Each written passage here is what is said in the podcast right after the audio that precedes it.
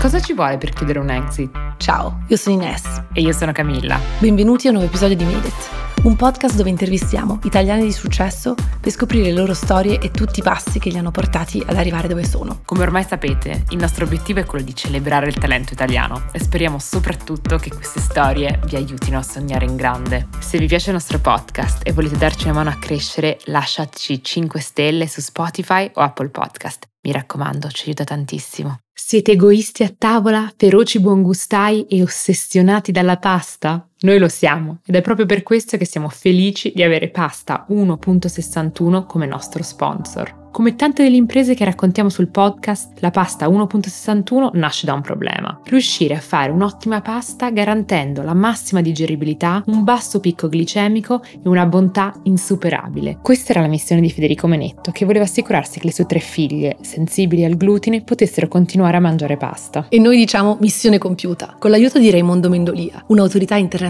nel campo della pasta, hanno creato una pasta artigianale di grano duro italiano, trafilata in oro davvero buonissima. E direi direi anche bellissima, perché arriva in una confezione di design studiata da Angelo Inglese, fatta con degli scampoli di tessuto di camicia di sartoria. Cosa c'è di più made it di una discussione su un business plan davanti a un bel piatto di pasta? Provatela andando su www.1.61.store, scritto 1 p u n t o 61.store. Ordinatela usando il codice MADEIT per ricevere 20% di sconto e spese di spedizione gratuite, senza minimo d'ordine. Trovate tutte le informazioni e il link in descrizione. Questa settimana abbiamo intervistato Francesco Gilberti, founder e CEO di Babaco Market, il primo e-grocery antispreco d'Italia. Francesco racconta la sua storia con naturalezza e sembra l'emblema di una filosofia a cui noi crediamo molto. Non guardare alla montagna, ma metti un piede davanti all'altro. E se riesci, fai una cosa alla quale credi veramente. Con un pallino per la Corporate Social Responsibility, o CSR, un giorno Francesco vede un bando per soluzioni contro lo spreco alimentare e con un suo amico, Luca Masseretti, decide di buttarsi. Nell'incubatore di Impact Hub a Firenze, Francesco dà vita a MyFoodie, un'app dove è possibile trovare prodotti scontati perché vicini alla data di scadenza nei supermercati. Francesco accompagna la crescita di MyFoodie fino al 2020 2020, quando riesce a chiudere un exit che ha dell'incredibile e fa subito un pivot verso un'altra idea focalizzata sempre sullo spreco alimentare. Nel 2020 Francesco lancia Babaco Market, e-grocery che distribuisce box di ortaggi con piccoli difetti estetici ma di ottima qualità. Curiosi di sapere perché Babaco? Il Babaco è un frutto tropicale poco conosciuto ma molto saporito, che darà il nome al nuovo progetto per portare in tavola quei prodotti agricoli brutti ma buoni che sarebbero stati scartati dai distributori tradizionali. Grazie all'esperienza di MyFoodie e campagne di marketing molto azzeccate, Babaco è cresciuta fino a servire 500 comuni e grazie a 10.000 abbonamenti ha salvato oltre 700 tonnellate di cibo. Nel 2020 Babaco ha raccolto oltre 8 milioni di euro di investimenti per continuare la sua espansione in Italia e anche all'estero. Ascoltiamo la storia di Francesco. Francesco, su Made It ci piace sempre cominciare dagli inizi, raccontare la storia dei nostri ospiti, veramente proprio partendo dall'infanzia, perché secondo noi l'infanzia è un momento molto formativo, non solo secondo noi, diciamo, è un momento molto formativo e dice tanto poi di, di quello che uno diventerà. E quindi ti volevamo chiedere un po' della tua infanzia, sei cresciuto in una famiglia di imprenditori, tuo padre aveva un'impresa edile che tu hai vissuto anche molto crescendo. Quali sono le lezioni principali sull'imprenditoria che hai imparato guardando tuo padre? Sì, è stata una bellissima esperienza perché da, da piccolino appunto mi divertivo un po' andare in azienda da mio padre. Mio padre a sua volta ha ereditato questa passione da mio nonno e ogni volta mi divertivo tantissimo a vedere le persone contente. Quindi il clima che c'era in azienda era super positivo, il rapporto che aveva mio padre con i suoi collaboratori era molto informale, molto, molto diretto e questo è stato un po' un insegnamento, nel senso che all'inizio mi sembrava ovviamente la norma, poi ho scoperto con gli anni che in realtà così non era e l'insegnamento più, più grande appunto è stato quello di rispettare le persone, far sì che possano esprimersi, far sì che possano sentire di contare qualcosa all'interno di un'organizzazione. Poi l'impresa di mio padre non era enorme, non era neanche piccolissima, però comunque ogni persona era, cercava di valorizzarla. È qualcosa che poi adesso cerco di fare anch'io nell'esperienza imprenditoriale che sto, sto avendo. E nonostante questo diciamo, tuo coinvolgimento nell'impresa di famiglia è anche una bella esperienza, ci avevi raccontato, hai poi però deciso di seguire la tua strada, quindi non sei entrato in azienda, non sei subito partito nel mondo dell'imprenditoria, però quando eri ragazzo sognavi di fare il magistrato e infatti hai studiato giurisprudenza. Da dove è nata questa tua ambizione? Da qualcosa che hai dovuto giustificare un po' ai tuoi genitori? Ci sono rimasti magari male che non... Eh, non volessi entrare nell'azienda di famiglia, hai dovuto gestire pressione legata a questo o no? No, in realtà la famiglia da questo punto di vista è sempre stata molto, molto aperta, sia nei miei confronti sia nei confronti di mio fratello più grande. Nessuno dei due ha deciso di andare avanti con quello che, che faceva mio padre, perché ambivamo a fare percorsi differenti. Io appunto avevo questo, questo sogno di diventare magistrato perché sono un po' sempre stato appassionato di film da, da ragazzino legati a giustizia sociale, diritti civili, in cui c'era sempre appunto la parte sia degli avvocati ma poi anche dei magistrati a difendere questo tipo di cause, mi sembrava interessante avere un ruolo così importante all'interno della società, per cui mi sono appassionato in questo modo, un po' diciamo fanciullesco e poi ho deciso di, di, studiare queste materie, però poi in realtà durante, durante, gli studi mi sono appassionato di tante cose, tra cui una in particolare che era responsabilità sociale d'impresa, quindi un po' il ruolo che le imprese possono avere all'interno della società e gli impatti che le imprese possono avere su diversi fronti, sia dal punto di vista sociale, sia dal punto di vista ambientale, sia dal punto di vista economico e come appunto l'impresa potesse essere considerata proprio un soggetto sociale sociale e non solo un soggetto economico. Ti sei appassionato ovviamente di questo, di questo tema grazie a questo professore, ma non ti sei sentito, oddio, adesso butto, butto, tutto quello che ho fatto fino adesso, cioè la giurisprudenza in questo non, magari non c'entra nulla. Ci piace sempre parlare un po' di questi momenti di, di dubbi interni perché tante persone magari possono ritrovarsi in una situazione del genere, sono incanalati in un percorso dove magari hanno fatto già sacrifici, studiato e poi scoprono qualcosa di nuovo. Quindi come l'hai gestita questa parte prima che poi cominciamo a elaborare un po' meglio? Diciamo che io come persona sono una persona molto curiosa cosa che si fa guidare molto dalla curiosità e, da, e, dall'istinto, in generale da sempre. Non sono una persona a cui piace avere un percorso chiaro eh, e seguirlo sempre, costantemente, solo perché è chiaro quel percorso. Mi piace invece far sì che il percorso possa un po' cambiare direzione in base alle cose che si scoprono cammin facendo per cui uno inizia con una certa idea, poi scopre, scopre tante cose, incontra persone,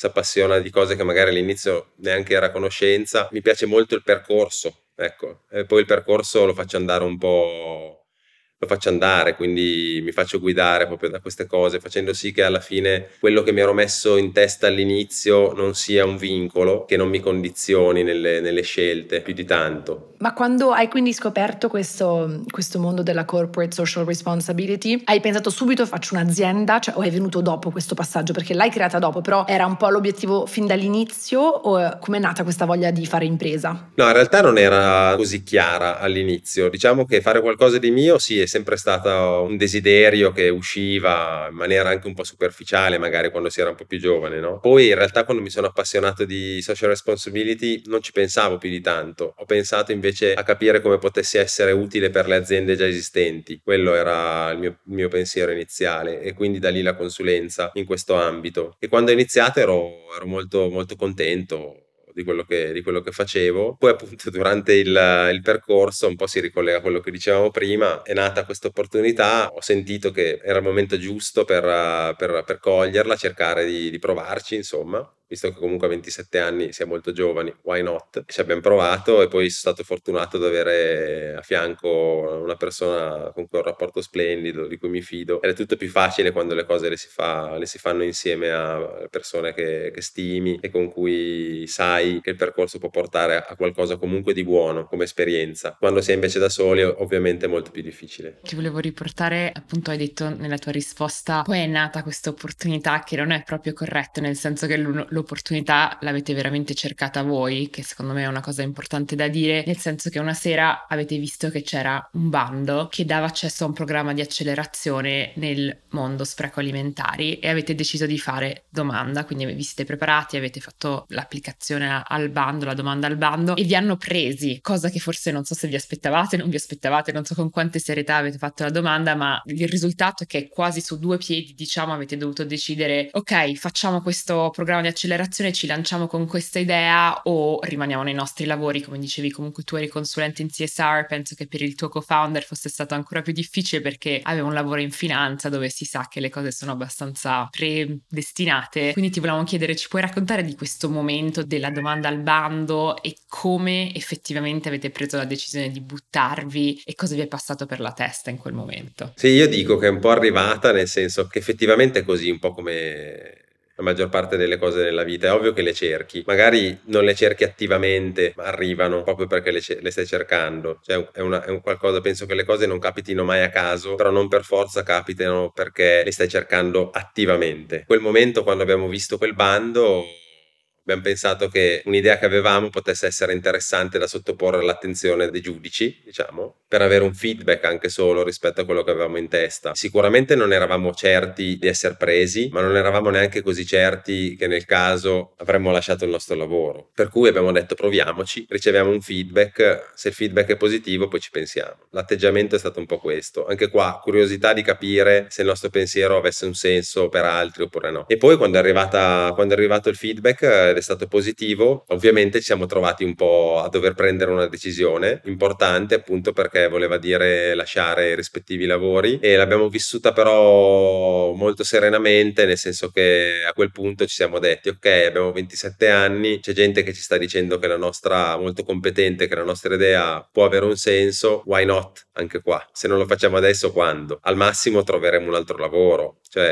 il nostro atteggiamento è sempre stato un po' questo, molto ottimistico forse. Ricordo che i miei genitori, anche quelli di Luca, erano un po' più preoccupati di noi perché pensavano fossimo un po', stessimo prendendo una decisione un po' a cuor leggero. Però in realtà, se hai fiducia in te stesso, sai che poi in qualche modo la strada la trovi. Quindi abbiamo, abbiamo pensato che valesse la pena giocarci questa, questa chance. Abbiamo lasciato i nostri lavori, siamo, siamo trasferiti in un'altra città che era Firenze. Quindi anche questa cosa ci piaceva perché comunque vivere in un'altra città splendida, diversa rispetto a Milano, ci piaceva come, come idea. Da lì poi è nato un po' tutto. Quindi sicuramente non siamo delle persone che hanno timore a cambiare direzione. Questo no, e aiuta tanto. Esatto, è una fortuna e poi penso che lo vedremo senza fare troppi spoiler sul percorso, ma lo vedremo di nuovo, nel senso avete avuto la flessibilità di cambiare di nuovo percorso strada facendo, però questa, questa parte iniziale è molto importante perché appunto siete fortunati, penso che la vostra mentalità era vabbè dai, perché no? Perché non tutti sono così ovviamente ci possono essere riflessioni molto intense certo. e poi è molto difficile fare queste decisioni, però per fortuna avete preso questa opportunità perché poi si è rivelata quella giusta. Ci puoi parlare un po' di come è andato il programma di accelerazione, cioè cos'era esattamente e su cosa vi siete concentrati? Quando siete entrati avevate già un'idea ben precisa precisa avete preso tutto il programma per definire proprio tutta l'idea di startup? Allora, il programma d'accelerazione si chiamava, era organizzato da Impact Hub Firenze in collaborazione con Unicop Firenze, che è la COP, diciamo, toscana più importante, una delle cooperative più importanti d'Italia in ambito GDO, quindi distribuzione alimentare. L'obiettivo loro era quello di aiutare tre idee di impresa sull'ambito antispreco e noi eravamo una di quelle tre e il percorso per noi era capire se la nostra idea, quanto la nostra idea effettivamente potesse diventare o meno un'azienda. Quindi noi siamo andati là con questo obiettivo, comprendere meglio il mercato, visto che avevamo l'opportunità di parlare con, direttamente con uno dei più importanti attori del settore e capire se potessimo effettivamente creare un'azienda oppure no. L'obiettivo era quello lì e in quei quattro mesi super intensi abbiamo capito che effettivamente si poteva fare. Abbiamo cambiato tantissimo il modello, l'abbiamo affinato, abbiamo maturato un sacco di esperienza in più, ovviamente nessuno di due aveva mai lavorato in ambito GDO e quindi era un mondo mondo a noi sconosciuto, quindi abbiamo iniziato a capire come lavora un supermercato, come funziona tutta la filiera agroalimentare, abbiamo acquisito davvero un sacco di, di nozioni super importanti. E poi nel mentre appunto grazie ai mentor di Impact Hub abbiamo capito come, come affinare il modello, come, rendere, come poter far sì che potesse diventare un'azienda. E poi fin, finiti quei quattro mesi di base ci siamo ritrovati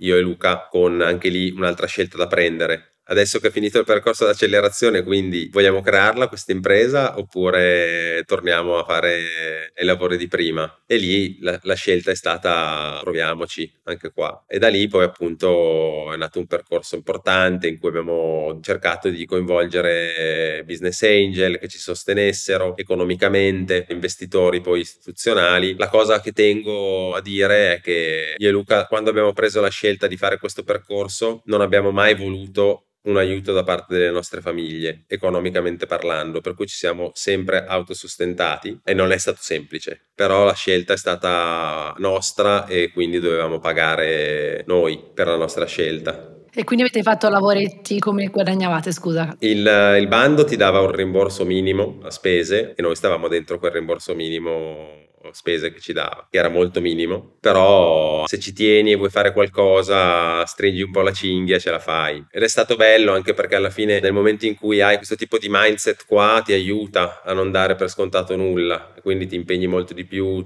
pesi ogni cosa molto di più, è servito secondo me parecchio. Stessa cosa dopo, quando comunque i primi anni devi costruire una startup da zero, poi nel 2000, inizio 2015 il mondo startup in Italia non è che fosse così avanti, così sviluppato quanto, quanto lo è oggi. All'inizio ovviamente eravamo due ragazzi con un'idea, i soldi che abbiamo preso dai primi investitori ovviamente li abbiamo utilizzati per, per, l'azienda, per creare il prodotto, eccetera. Noi siamo sempre pagati pochissimo, in modo tale da pesare il meno possibile. E anche qua, sempre nella logica, l'obiettivo è validare quello che abbiamo in testa, facciamolo nel più breve tempo possibile, ma, senza, ma, ma pesando il meno possibile. Ha funzionato. Spesso quando incontro oggi dei ragazzi che stanno lanciando le proprie startup, eccetera, è una cosa che chiedo subito. Io non dico che i founders non debbano pagarsi o ci mancherebbe altro, uno deve vivere ed è giusto che parte dei soldi che uno raccoglie all'inizio vadano anche a sostentarsi. Ci vuole equilibrio. Diciamo che il, il focus deve essere rivolto su altro. Non sempre così da quello che vedo, spesso sì, però non sempre. È una cosa importante secondo me perché ti fa capire effettivamente quanto una persona è disposta a rinunciare per quello in cui crede. Ci puoi parlare un po' dell'idea di, insomma, ci ha raccontato del programma e ci racconti un po' dell'idea di cos'era la vostra startup usciti? Appunto avete dovuto fare la decisione se continuare o tornare ai vostri programmi, a quello che stavate facendo prima, perché ovviamente non è che a un certo punto fai l'acceleratore, quindi voilà, sei un imprenditore, ovviamente ci sono scelte che fai ogni giorno per rimanere con la tua startup, ma ci puoi raccontare un po' dell'idea e a che punto eravate usciti dal, dall'acceleratore, se era già ben definita? Allora, usciti dall'acceleratore avevamo un'idea di massima su cosa poter fare e l'idea era quella di sviluppare un software che potesse aiutare i supermercati a tracciare i prodotti in scadenza all'interno dei propri negozi e far sì che quei prodotti in scadenza potessero essere comunicati ai consumatori attraverso un'app. Perché ci eravamo resi conto cosa incredibile che forse non tutti sanno, che i prodotti nel momento in cui entrano in corsia all'interno di un supermercato, le date di scadenza non sono più tracciate e quindi i supermercati non sanno i prodotti che hanno in corsia quale data di scadenza hanno. Sembra assurdo, però se ci pensate le date di scadenza sono stampate sui prodotti e all'interno del codice a barre questa informazione non c'è. E da qua appunto poi abbiamo creato MyFoodie. Però quando siamo usciti dall'acceleratore avevamo molto chiaro il problema avevamo capito come poterlo aggredire e quindi che tipo di soluzione mettere, andare a sviluppare, però poi dovevamo svilupparla la soluzione e soprattutto venderla, il che non è, non è proprio semplicissimo. Però l'acceleratore appunto ci ha fatto dire ok, se vogliamo farlo, sappiamo come farlo, che non è poco. Infatti dicevi venderla non è stato facile perché ovviamente i vostri clienti erano la GDO, quindi la grande distribuzione, i supermercati, Lidl, Sma, non so, il Carrefour, esatto. sono tutti grandi, grandi gruppi. Ci puoi raccontare appunto un po' delle difficoltà che avete dovuto superare con questa startup e poi ti chiederò del fundraising separatamente, però intanto a livello proprio operativo. La difficoltà più grossa è stata proprio quella di far sì che grandi aziende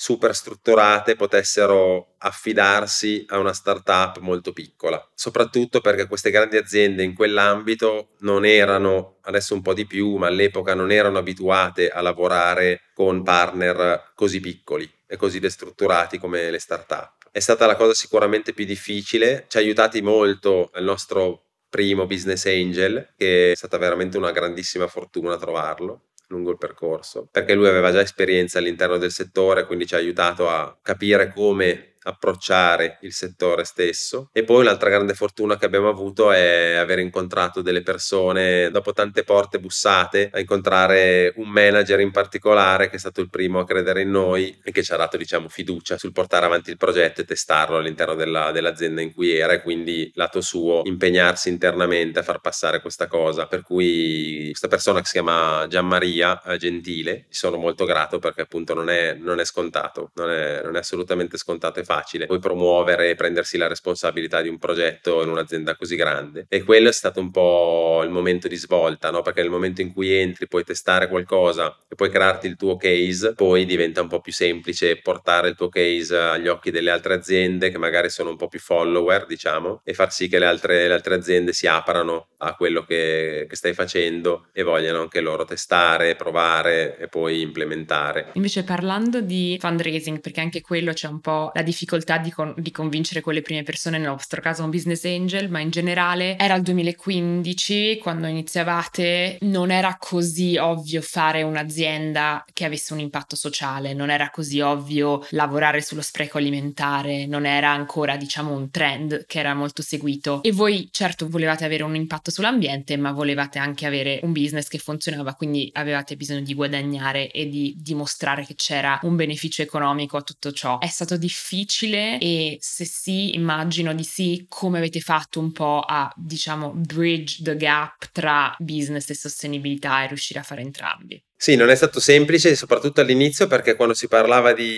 di spreco alimentare, nel 2015 ancora si era proprio agli inizi. Expo ha aiutato tantissimo. Expo a Milano è stato un po' veramente il momento in cui si è iniziato a parlare di sostenibilità in maniera importante in Italia, applicata al cibo e di lotta allo spreco alimentare. E questo anche lì ha aiutato, ci ha aiutato a far sì che comunque il tema, essendo dibattuto a livello mediatico e non solo, iniziasse a attrarre l'attenzione sia delle aziende sia degli investitori. All'inizio comunque siamo, eravamo i primi in Italia, tra i primi in Europa a lavorare su questo tema e quindi quando sei a fare qualcosa tra i primi è sempre più complesso. In più si è sempre vissuto in Italia, diciamo, il tema lotta allo spreco alimentare uguale organizzazione non profit. Si è sempre un po' vissuto la, la risoluzione di un problema sociale attraverso un'organizzazione non a scopo di lucro, il che è molto italiana come cosa, mentre in realtà un'impresa a scopo di lucro può benissimo avere come obiettivo, come mission, quello di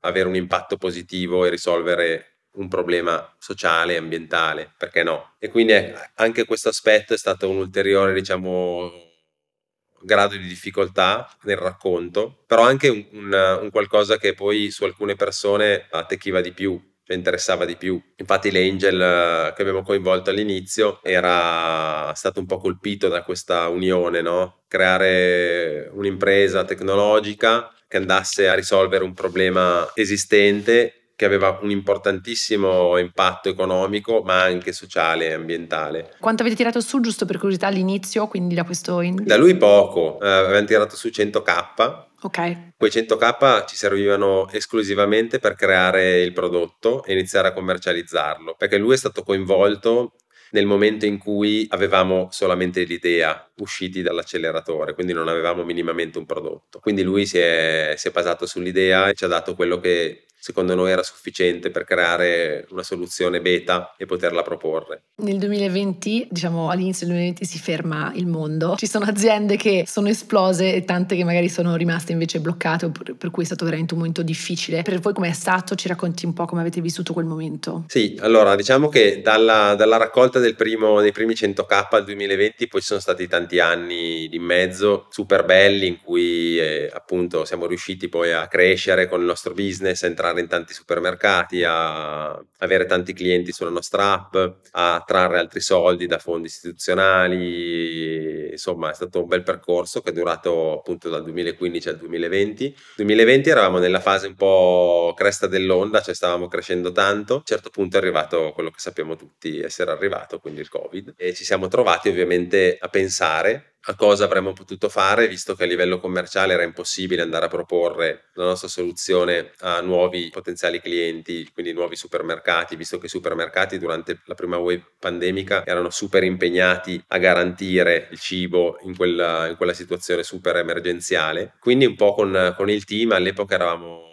nove persone, ancora piccolini. Ci siamo un po' confrontati. Da circa un annetto noi eravamo, stavamo guardando con molto interesse un modello, sempre sul tema sprechi alimentari, che stava nascendo e stava crescendo in America, che si chiamava Misfits Market, l'azienda americana a cui facevamo riferimento. E abbiamo pensato se potesse essere un buon momento per testarlo anche in Italia ed era un modello molto diverso da, da, da MyFoodie perché era un modello B2C, box di frutta e verdura brutte ma buone, recuperate da, direttamente dai produttori che potessero essere vendute al, al consumatore finale. E lì ci siamo, siamo confrontati e abbiamo detto proviamoci, facciamo il test e vediamo come va. Quindi ecco, qua è stato un altro un po' turning point. Uh, durante il percorso il percorso è cambiato e o stai fermo e guardi il percorso cambiare oppure cerchi di, di seguirlo. Quindi abbiamo, abbiamo, cercato di seguirlo e abbiamo deciso di lanciare questo, questo test ed è stato super bello vedere come le persone in azienda abbiano risposto con entusiasmo tutti ci siamo buttati a capofitto su, sulla creazione di questo, di questo modello totalmente nuovo per noi e poi ha portato grandissimi risultati da subito.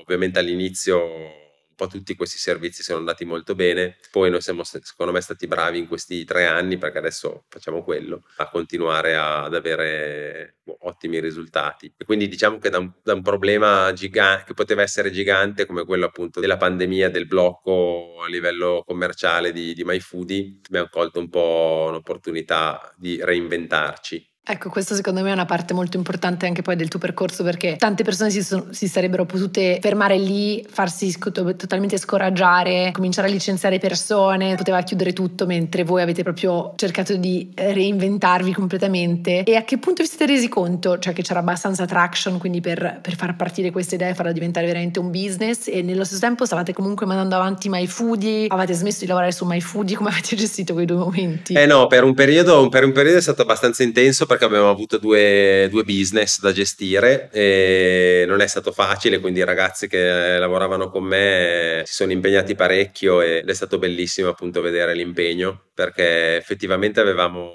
due aziende in una. Poi anche qua, non penso per caso, però appunto è il discorso un po' che facevamo prima, dicembre 2020, quando Babaco iniziava effettivamente a crescere parecchio, c'è stata un'azienda francese più grossa di noi che stava arrivando in Italia che aveva pianificato l'entrata in Italia per il 2021 con un business molto simile rispetto a MyFoodie, quindi ci ha contattato, abbiamo iniziato a conoscerci ed erano interessati a comprare quella parte di, di azienda, quindi MyFoodie. E quindi per noi è stato proprio il momento perfetto perché potevamo a quel punto concentrarsi su Babaco, che era un progetto che stava nascendo molto bene, con un sacco di traction, tante soddisfazioni e il team sicuramente era super coinvolto. E dall'altra parte chiudere un'esperienza nel miglior modo possibile per tutti, sia per noi, sia per gli investitori che avevano creduto in, in MyFoodie e far sì che MyFoodie poi potesse crescere all'interno di un'azienda più strutturata, più grossa. Quindi diciamo che le cose sono, sono gli astri si sono allineati. La cosa incredibile, oltre ovviamente a, ad aver venduto, è che di solito quando un'azienda acquisisce un'altra startup ci sono dei lock-up period dove magari per tot anni devi continuare a lavorare con l'azienda, devi farla crescere e quindi il team deve rimanere così. Eh, diciamo è abbastanza raro che nel vostro caso vi hanno, hanno acquistato i vostri clienti, la vostra tecnologia, però non hanno acquistato voi il team e quindi vi siete poi potuti concentrare su Babaco. Questa cosa l'avevano proposta loro, l'avete dovuta negoziare, come avete fatto? No, no, è stata, è stata la cosa più difficile. L'abbiamo negoziata perché di base noi avevamo Babacco e volevamo continuare a lavorare lì. All'inizio sembrava un po' deal breaker come cosa, per cui a un certo punto abbiamo trovato una quadra, eh, abbiamo dato sicuramente una mano nella fase di transizione, per cui alcuni di noi sono stati coinvolti per alcuni mesi per facilitare diciamo, il loro ingresso e tutto quello che anche operativamente vuol dire fare un'acquisizione, però poi dopo pochi mesi ci siamo staccati e ci siamo completamente dedicati allo sviluppo di Babaco. Ma a livello finanziario è stato una exit, diciamo che vi ha cambiato la vita. Fino ad allora immagino che, come dici tu, stavate a prendere magari il minimo indispensabile per vivere, per rimettere tutto nell'azienda, quindi è stato, vuoi condividere qualche numero con noi? È stata un'operazione che sì, ci ha portato, diciamo, economicamente un, un bel ritorno, non enorme, per cui non è una cosa che ti svolta la vita, però è qualcosa che ti aiuta a vivere meglio, per cui sia, sia noi sia gli investitori abbiamo avuto un buon ritorno secondo me. Ed è bello che sia arrivato dopo anni di sacrifici. Ci sono delle lezioni che puoi condividere un po' da quell'esperienza? La cosa più interessante, secondo me più utile della, dell'esperienza in generale di una exit è essere e scegliere anche qua le persone giuste come consulenti, soprattutto sulla parte legale, fondamentale. Anche qui siamo stati molto fortunati a lavorare con con una persona splendida, uno studio fantastico che ci ha aiutato tantissimo nell'operazione. E poi in generale nel momento in cui io ho gestito un po' tutta l'operazione lato, lato commerciale con, con l'acquirente, consiglio che do sempre è quello di essere molto decisi, menarsela un po'. Ecco, eh, quello, quello, aiuta. Eh, nel, nel, momento in cui ti fai sentire debole è ovvio che le cose non andranno mai bene. Fake it till you make it.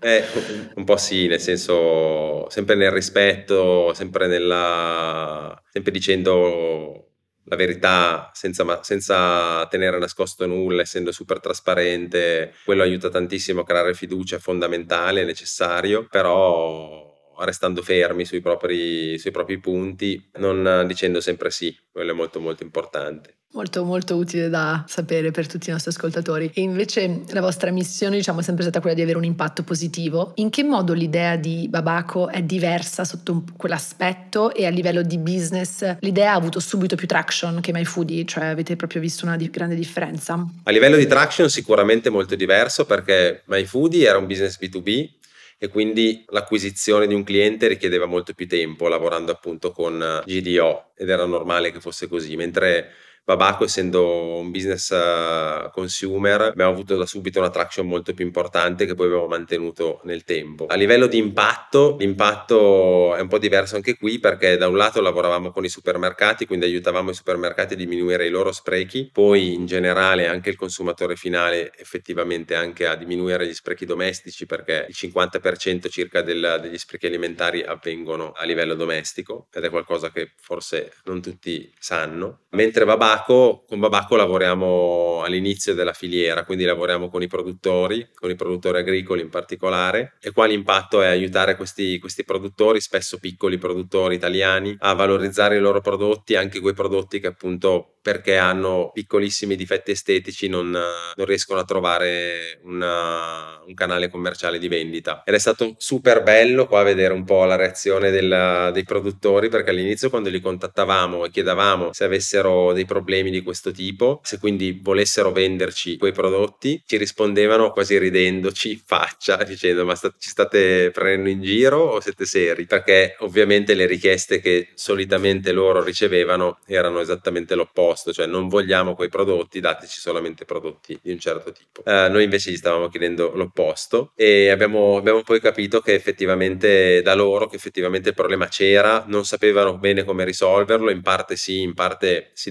destina il prodotto al mondo dell'industria per la trasformazione, ma solamente una parte di questo, tutto il resto veniva buttato e quindi abbiamo da subito avuto un sacco di adesioni da parte dei produttori, poi i produttori tra di loro ovviamente si parlano, un sacco di produttori che ci hanno chiamato per poter collaborare con noi. È stato super figo anche da quel punto di vista perché effettivamente abbiamo capito che c'era un problema gigante e che potevamo avere un ruolo all'interno per risolvere quel problema. L'hai detto tu stesso nel senso che siete passati da un modello B2B a un modello B2C e diciamo che la differenza centrale sono i tuoi interlocutori. Hai parlato dei produttori diciamo da una parte ma dall'altro sono i consumatori, cioè io, Ines, tutti i nostri ascoltatori che possono iscriversi e comprare la vostra box, che immagino sia stato diversissimo appunto da quello che facevate, quindi avete dovuto cambiare tutto su quello. Ci puoi parlare un po' di quello shift e a livello di marketing su cosa vi siete concentrati e se ha funzionato subito? Sì, è stato un bello shift effettivamente per quello che dicevi tu. Il team uh, che, che avevamo lato marketing e continuiamo ad avere è stato veramente fantastico perché è riuscito a cambiare e a immedesimarsi subito nei valori di Babaco e a comunicarli molto, molto bene alla, agli utenti finali. E abbiamo utilizzato tantissimo i social in questo, in particolare Instagram è stato un canale fantastico e tuttora lo è per uh, condividere i valori, la mission e poi fare anche acquisizione. È tuttora uno dei canali che performa meglio in assoluto che abbiamo. I valori sui quali abbiamo diciamo, basato, basato la comunicazione sono proprio i valori alla base della,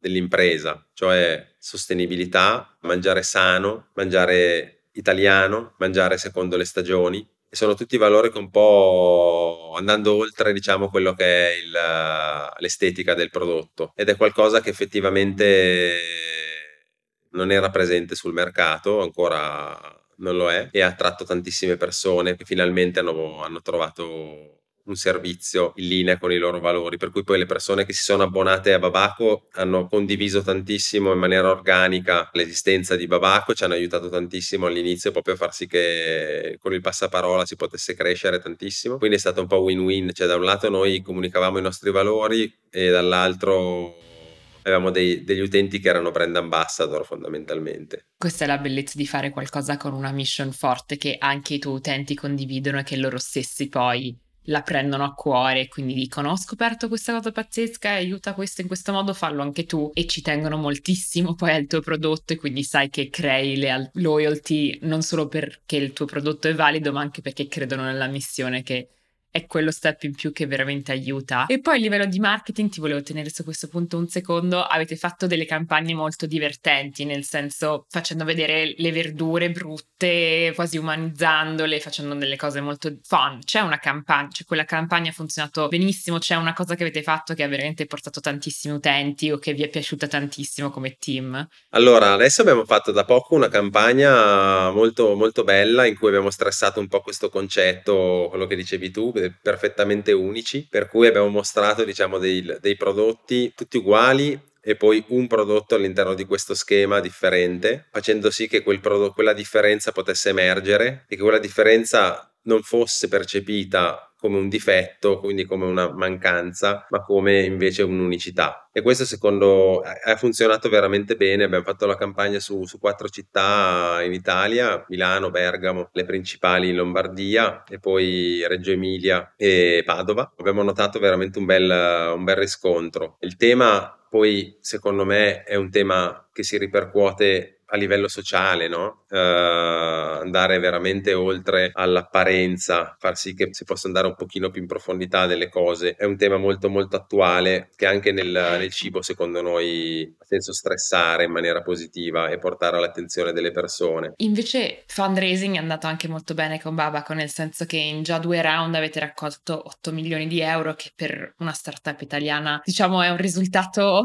notevole. Cosa piace agli, agli investitori di questo progetto e in che modo secondo te siete cambiati proprio voi come founder e magari più capaci anche a convincere investitori a credere in voi? Beh, allora diciamo che aver, aver avuto come esperienza alle spalle MyFood aiuta tantissimo, non tanto e solo a convincere gli investitori, ma aiuta soprattutto noi stessi a essere degli imprenditori migliori, perché di base hai alle spalle un'esperienza, seppur non gigante, comunque un'esperienza importante che ti permette di capire cosa non fare, che è la cosa più importante in assoluto, quindi non ripetere gli errori. Questo è qualcosa che aiuta te stesso, dà fiducia anche a poi chi rischia del capitale e lo mette a disposizione della crescita aziendale. Quello che piace in particolare è stato l'unione tra la missione anche qua e la parte di traction che abbiamo sviluppato in questi anni e poi tantissimo le metriche relative agli utenti, quindi quanto gli utenti effettivamente credono nella, in quello che facciamo e rimangono con noi, cioè la loyalty del, dell'utente è, è, una delle metriche più, più importanti che abbiamo ed è molto significativa perché vuol dire che effettivamente stai portando un servizio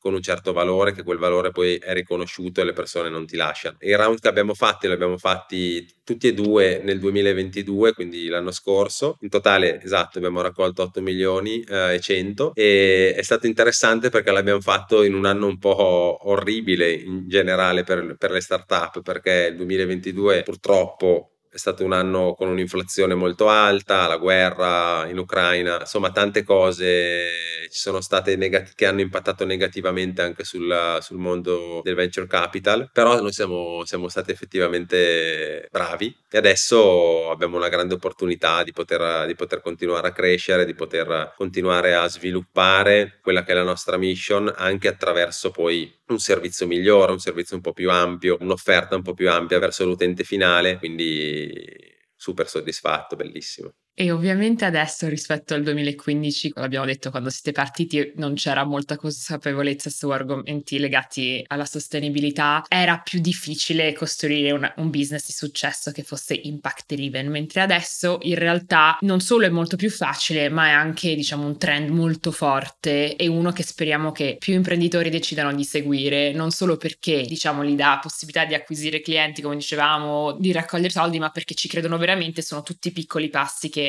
appunto poi miglia- migliorano la società in generale. Però ovviamente è anche molto più competitivo e sono sicura che lo vedete anche voi perché le box di verdure brutte ovviamente ce ne sono di più sul mercato e poi voi siete first movers e quindi avete quel vantaggio, però c'è anche più competizione, quindi Avresti un consiglio, dei consigli da dare a imprenditori che vogliono seguire un po' quest'onda dell'impact driven e magari lanciarsi con un business che ha un aspetto di sostenibilità? Dipende loro da cosa sono guidati. Se sono guidati dalla wave e basta, glielo sconsiglio. Nel senso che uno deve seguire quello che, in cui crede, non quello che è conveniente in quel momento. Io penso questo. Poi ci sono imprenditori che sono stati bravissimi a seguire le wave, hanno creato aziende di successo, eccetera, però penso che i più grandi imprenditori siano stati in quest'ambito in particolare, ma in generale, siano sempre state persone appassionate di quello che facevano. Quindi, primo consiglio in assoluto, non seguire le wave, segui la passione e il tuo interesse. Se il tuo interesse poi collima con uh, la wave, tanto meglio meglio. Se il tuo interesse non collima assolutamente con nulla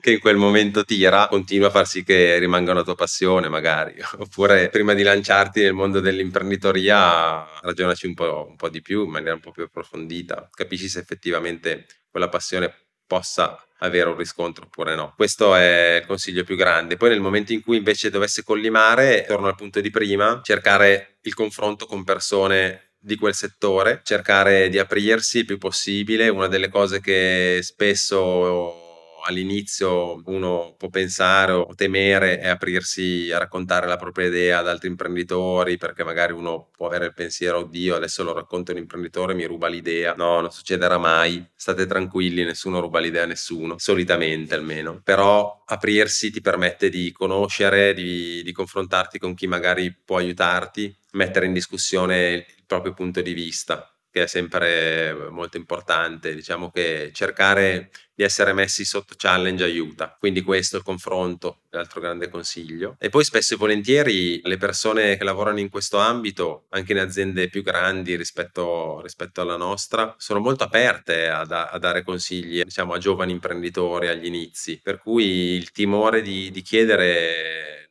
secondo me non deve esserci, anche perché poi le paure non portano mai a nulla di buono. Per cui provaci, scrivigli su LinkedIn, uh, scrivigli una mail alla persona che vuoi contattare, che pensi che sia la persona giusta per te. La cosa peggiore è che non ti risponda, quindi nulla di grave. Però almeno ci hai provato. Mentre con la paura non fai le cose e quando non fai le cose nulla potrà mai accadere. Arriviamo verso la fine della nostra intervista.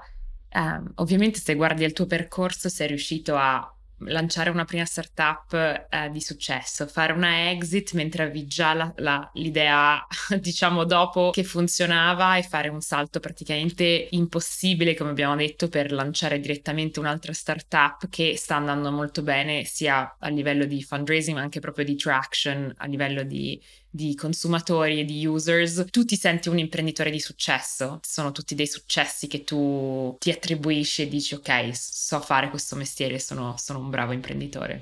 Allora, prima di tutto, molto importante, io non penso di aver fatto questo da solo ok? Per cui io non mi attribuisco tutti i meriti di quello che abbiamo fatto, perché uso sempre abbiamo fatto perché davvero l'abbiamo fatto insieme. Le persone che lavorano con me sono state fondamentali, da soli non si fa veramente nulla, quindi è stato fondamentale trovare il co-founder giusto, è stato fondamentale trovare gli investitori giusti, è stato fondamentale trovare le persone, i collaboratori giusti e quindi poi alla fine quello che è stato realizzato è stato realizzato grazie a tutti questi tasselli che si sono messi insieme e hanno formato un quadro di un certo tipo. Sicuramente l'imprenditore ha il ruolo di guidare nella costruzione di tutto ciò, trovare le persone giuste, farle lavorare bene insieme, dare le priorità e la linea da seguire e far sì che poi le cose accadano. In questo penso di essere migliorato tanto negli anni, per cui se all'inizio diciamo era un po' cercare di trovare la strada, sbagliando un sacco di volte, mettendo un sacco di volte in difficoltà gli altri e poi me stesso perché non sapevo come farlo, però avendolo fatto sempre in buona fede fede alla fine gli altri lo sapevano, quindi eh, sono sempre posti poi anche loro in maniera super positiva.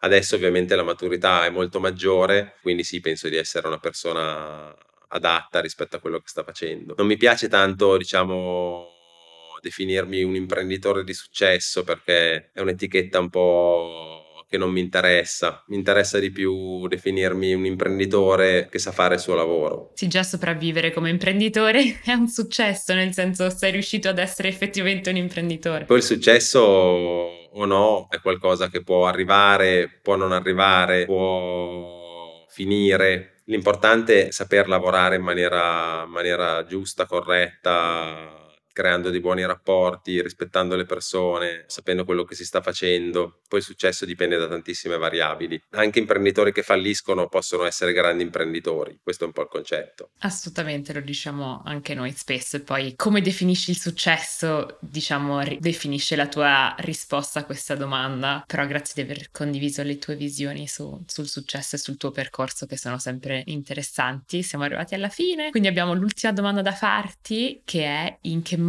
la tua italianità ti ha aiutato nel tuo percorso, secondo te? Non lo so, nel senso che è una bella domanda e non ci ho mai riflettuto tanto. Non saprei neanche come definire l'italianità, detto sinceramente. Secondo me quasi non esiste. Cioè siamo un paese veramente vario che ha una storia veramente ampia, è una, uno stivale lunghissimo in cui ogni regione, ogni paese, ogni città ha origini lontanissime, totalmente diverse le une dalle altre. Quello che mi ha aiutato tantissimo sono le persone che ho incontrato da quando sono nato oggi e non so se si possa parlare di italianità o meno. Uh, si, può, si può parlare secondo me di persone. Alcune di queste erano italiane, altre erano emiliane, altre ancora erano modenesi e altre ancora erano straniere. L'importante secondo me non è tanto la provenienza della persona, ma la qualità che la persona porta con sé. Potrà essere banale, però appunto il concetto di italianità non, non saprei cosa sia, ecco, più di tanto.